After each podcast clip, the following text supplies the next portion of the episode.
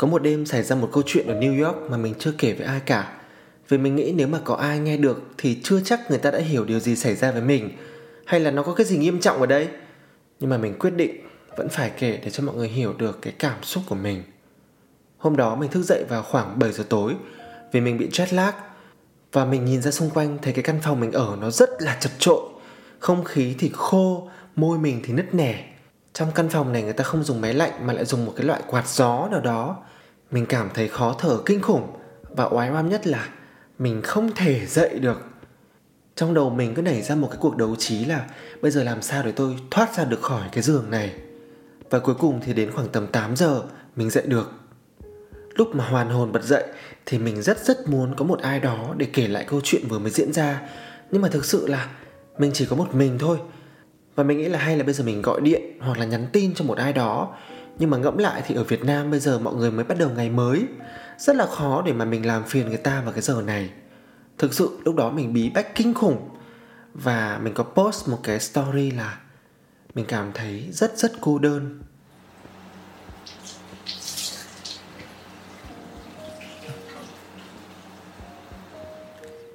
Để thoát khỏi cái cảm xúc này thì mình quyết định đi ra đường cho nó thoáng.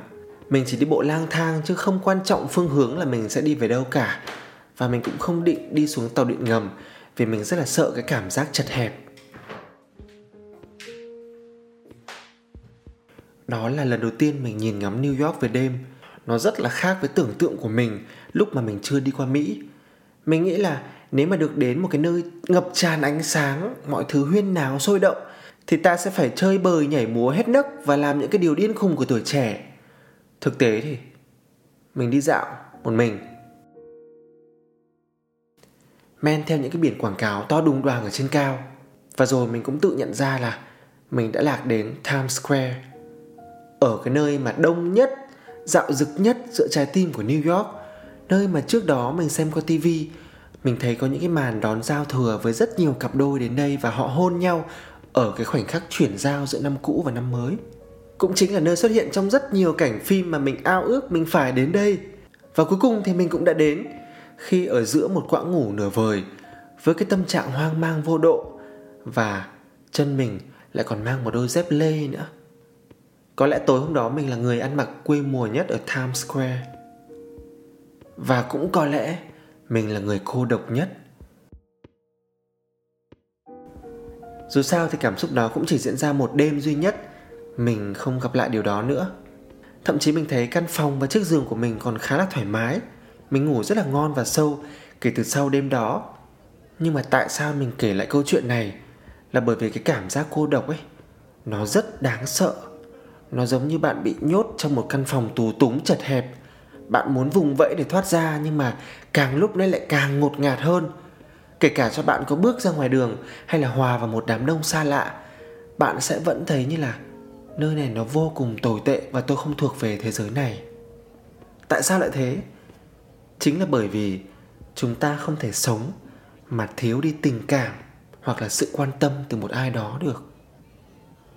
Vậy nên câu hỏi mình đặt ra trong tập podcast ngày hôm nay là, sẽ ra sao nếu tôi cô độc đến suốt cuộc đời này? Ở tập 3 mình cũng đã làm một cái podcast với tiêu đề là, Để vơi đi nỗi cô đơn khi ta chỉ có một mình. Cô đơn khi một mình nó là một cảm xúc nhẹ nhàng Thoang thoảng mùi hương của sự lãng mạn Tuy vậy thì phải trải qua rồi mình mới thấm thía được cái sự trầm trọng của vấn đề một mình quá lâu Con người chúng ta vốn dĩ sống theo bầy đàn Từ thuở xa xưa đã phải gom thành bộ tộc sống gần nhau Để bảo vệ và cùng kiếm sống Sau này xã hội văn minh thì hình thái gia đình ra đời và đặc biệt là với người Việt Nam chúng ta, những người mà rất đề cao truyền thống thì con người luôn phải dính vào gia đình của mình. Kể cả là sau 18 tuổi vẫn có rất rất nhiều người chọn ở cùng với gia đình của họ. Gia đình nhỏ ở cùng gia đình lớn tạo thành một đại gia đình. Chuyện mình sống một mình hẳn nhiên là khác lạ với rất nhiều gia đình, đặc biệt là khi mình đến từ một tỉnh miền Bắc nữa nên là mình luôn luôn nhận được rất nhiều sự lo lắng đùm bọc của các thành viên trong gia đình bởi vì mọi người nghĩ rằng có thể mình già đi mà không có ai ở bên cạnh mỗi lần nghe thấy một cái sự thúc ép hay là một lời hỏi han quá mức là dĩ nhiên mình sẽ bật chế độ phản kháng. Mình biết người ta cũng chỉ muốn tốt cho mình thôi nhưng mà mình luôn có một cách chống chế là um, cuộc sống hiện tại cũng đang tốt mà. Dù mình không nói với ai nhưng mà trong sâu thẳm tâm tư đặc biệt là vào những đêm như là cái đêm ở Times Square mình không dám thú nhận một sự thật là mình rất cô độc. Tại vì nhiều lúc mình cũng nghĩ về tương lai của mình chứ có rất nhiều thứ chúng ta có thể tự làm trong cuộc đời này, nhưng có nhiều điều không thể. Lấy ví dụ nhé bạn có thể tự đi chữa bệnh vào năm bạn 24 tuổi, nhưng mà đến năm 64 tuổi thì hẳn nhiên là bạn sẽ không muốn đi vào bệnh viện một mình đâu. Bạn có thể đi hát karaoke một mình giữa đêm, nhưng bạn không thể hát những bài song ca được. Bạn có thể chạy marathon một mình cả cuộc đời bạn, nhưng mà sẽ tốt hơn nếu bạn thấy có ai đó trên đường chạy và còn tuyệt vời hơn, nếu có người nhìn thấy khoảnh khắc bạn về đích, bởi vì lúc này những hormone hạnh phúc nó có thể giúp cho bạn quên đi cơn đau đớn và tiến về đích nhanh hơn trong sự hân hoan tự hào với bản thân. Điều này nó chỉ có nếu mà có một người đứng ở vạch đích chờ bạn thôi. Và mình có thể làm một series podcast, một mình ở New York, nhưng mình không thể tự quay phim về bản thân mình mọi lúc, mọi nơi được. Đó là cái điều khó khăn nhất trong hành trình mình làm cái series này có rất là nhiều nơi ở New York người ta cấm bạn mang theo tripod hay còn gọi là cái chân máy á. Một trong số đó là nơi mà bạn tưởng như là bạn được tự do chào đón, tượng nữ thần tự do. Để mà đi đến đây thì bạn sẽ phải đi qua một cái cửa an ninh theo kiểu hải quan ở sân bay á. Và nếu mà bạn cố tình mang theo chân máy thì bạn sẽ bị tịch thu không trả lại nha. May là mình đã tìm hiểu thông tin này trước và mình cũng nghĩ chắc có thể mình sẽ không quay được nhiều thước phim ở nơi này lúc đó thì mình hơi buồn và ước giá như có ai đó đi cùng, giống như bao nhiêu cặp đôi khác, rồi quay phim chụp hình cho nhau thì tốt biết mấy. Thế nhưng mà lúc tượng nữ thần tự do hiện ra ở trước mắt mình, tâm trạng trong mình dần dần chuyển sang một dạng khác. Mình lại không suy nghĩ, mình không đắn đo hay là buồn phiền gì cả. Mình chẳng suy nghĩ đến bất cứ một cái rối ren nào cho hành trình quay phim này, mà lúc đó mình chỉ thực sự tận hưởng khoảnh khắc này thôi không hiểu sao nhìn thấy cái cảnh tượng đấy mình rất là hạnh phúc. Và mình muốn hét lên là ôi tự do thật là sung sướng.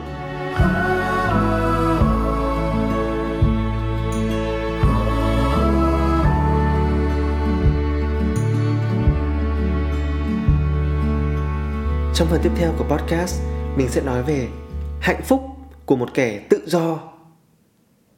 Tượng nữ thần tự do là một món quà của nước Pháp tặng cho người Mỹ để thể hiện tình đoàn kết của hai dân tộc. Tượng được khánh thành ở New York vào năm 1886.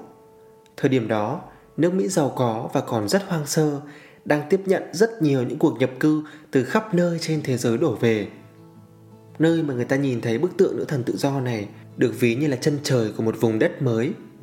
Ở dưới chân của bức tượng có khắc những câu thơ nổi tiếng.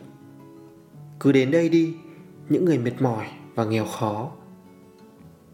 Ở vùng đất của sự tự do này thì bạn có thể mang bất cứ một cái dòng máu nào, bạn có thể đến từ bất cứ quốc gia nào, không phân biệt tuổi tác, không phân biệt giới tính, bạn được sống một cuộc đời tự do.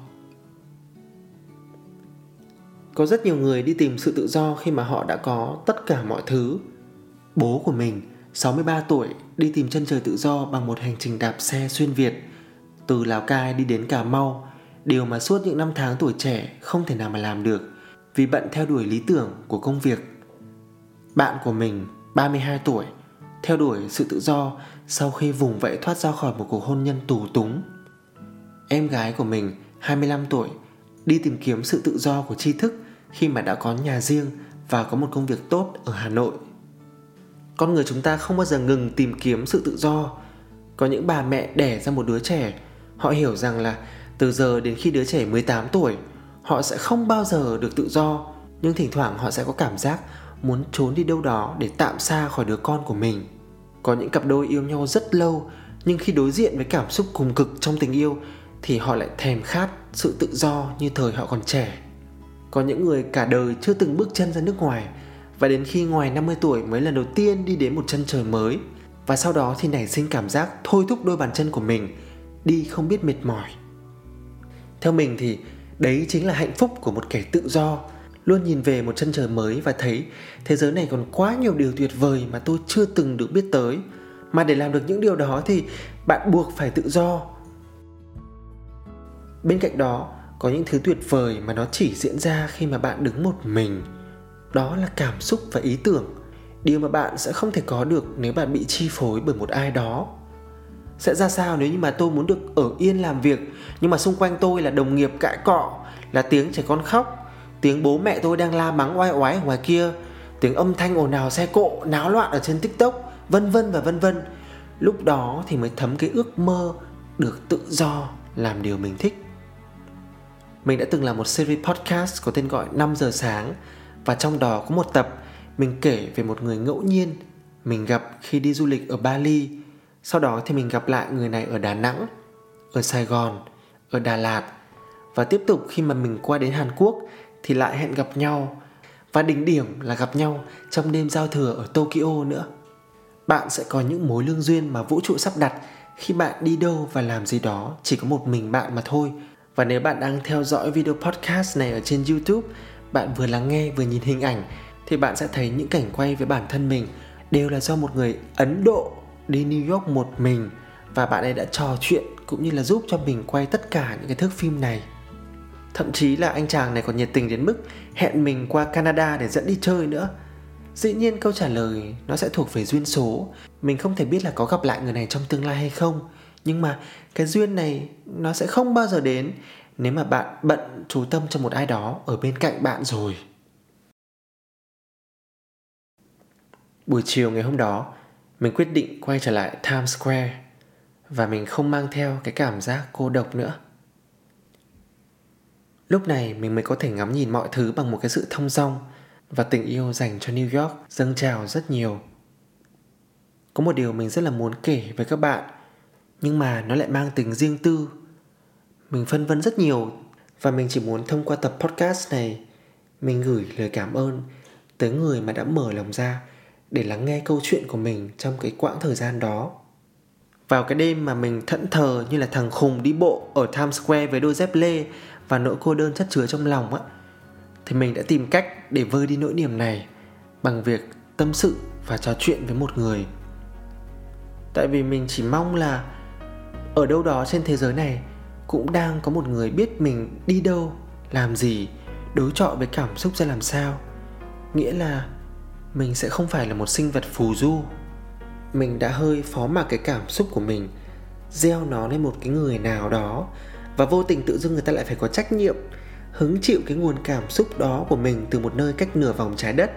Khi mà chắc là người ta vừa mới ngủ dậy, đang bắt đầu ngày mới với một ly cà phê chẳng hạn, thì tự dưng lại có một cái đứa khùng nào đó. Nó tâm sự là tự dưng đêm nay nó cô đơn quá, nó buồn bã quá, nó đang đi lang thang một mình. Nhưng mà cũng rất may là người ta đón nhận câu chuyện đó bằng một cảm xúc chân thành, thì đấy là cái điều mà mình rất là biết ơn. Và cả sau đó nữa, kể cả những khoảnh khắc như là khi mình ngồi một mình cho chim ăn, khi mình lên tàu ra tượng nữ thần tự do, hay khi mình mua được một vài quả mận ngon tuyệt vời ở ngay dưới chân Empire State Building, thì mình đều chia sẻ với người ta.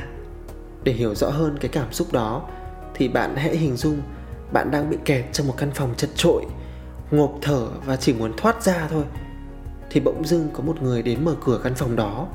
Ánh sáng tràn vào. Và chắc chắn bạn sẽ không quên người đó đến mãi về sau này. Mỗi khi mình ngồi xem lại bất cứ một thước phim, hồi tưởng về một khung cảnh nào đó, mình đều nghĩ đến người ta. Và mình tin là kể cả sau này 10 năm nữa, khi mà mình nhìn lại những cái video podcast này, mình sẽ vẫn nghĩ về người đó nên không quan trọng là bạn một mình nhưng cô độc, hay có tất cả nhưng không có tự do. Mình nghĩ ở trạng thái nào, bạn cũng sẽ trở nên mạnh mẽ và vững vàng hơn nếu có một người ở trong trái tim bạn. Cảm ơn bạn đã lắng nghe tập podcast ngày hôm nay. Cảm ơn người đã kiên nhẫn lắng nghe câu chuyện của mình, không chỉ qua podcast mà qua một hành trình dài, một mình ở nước mỹ. Vì nhờ có người đó mà mình đã rất hạnh phúc, tự do, nhưng không hề đơn độc.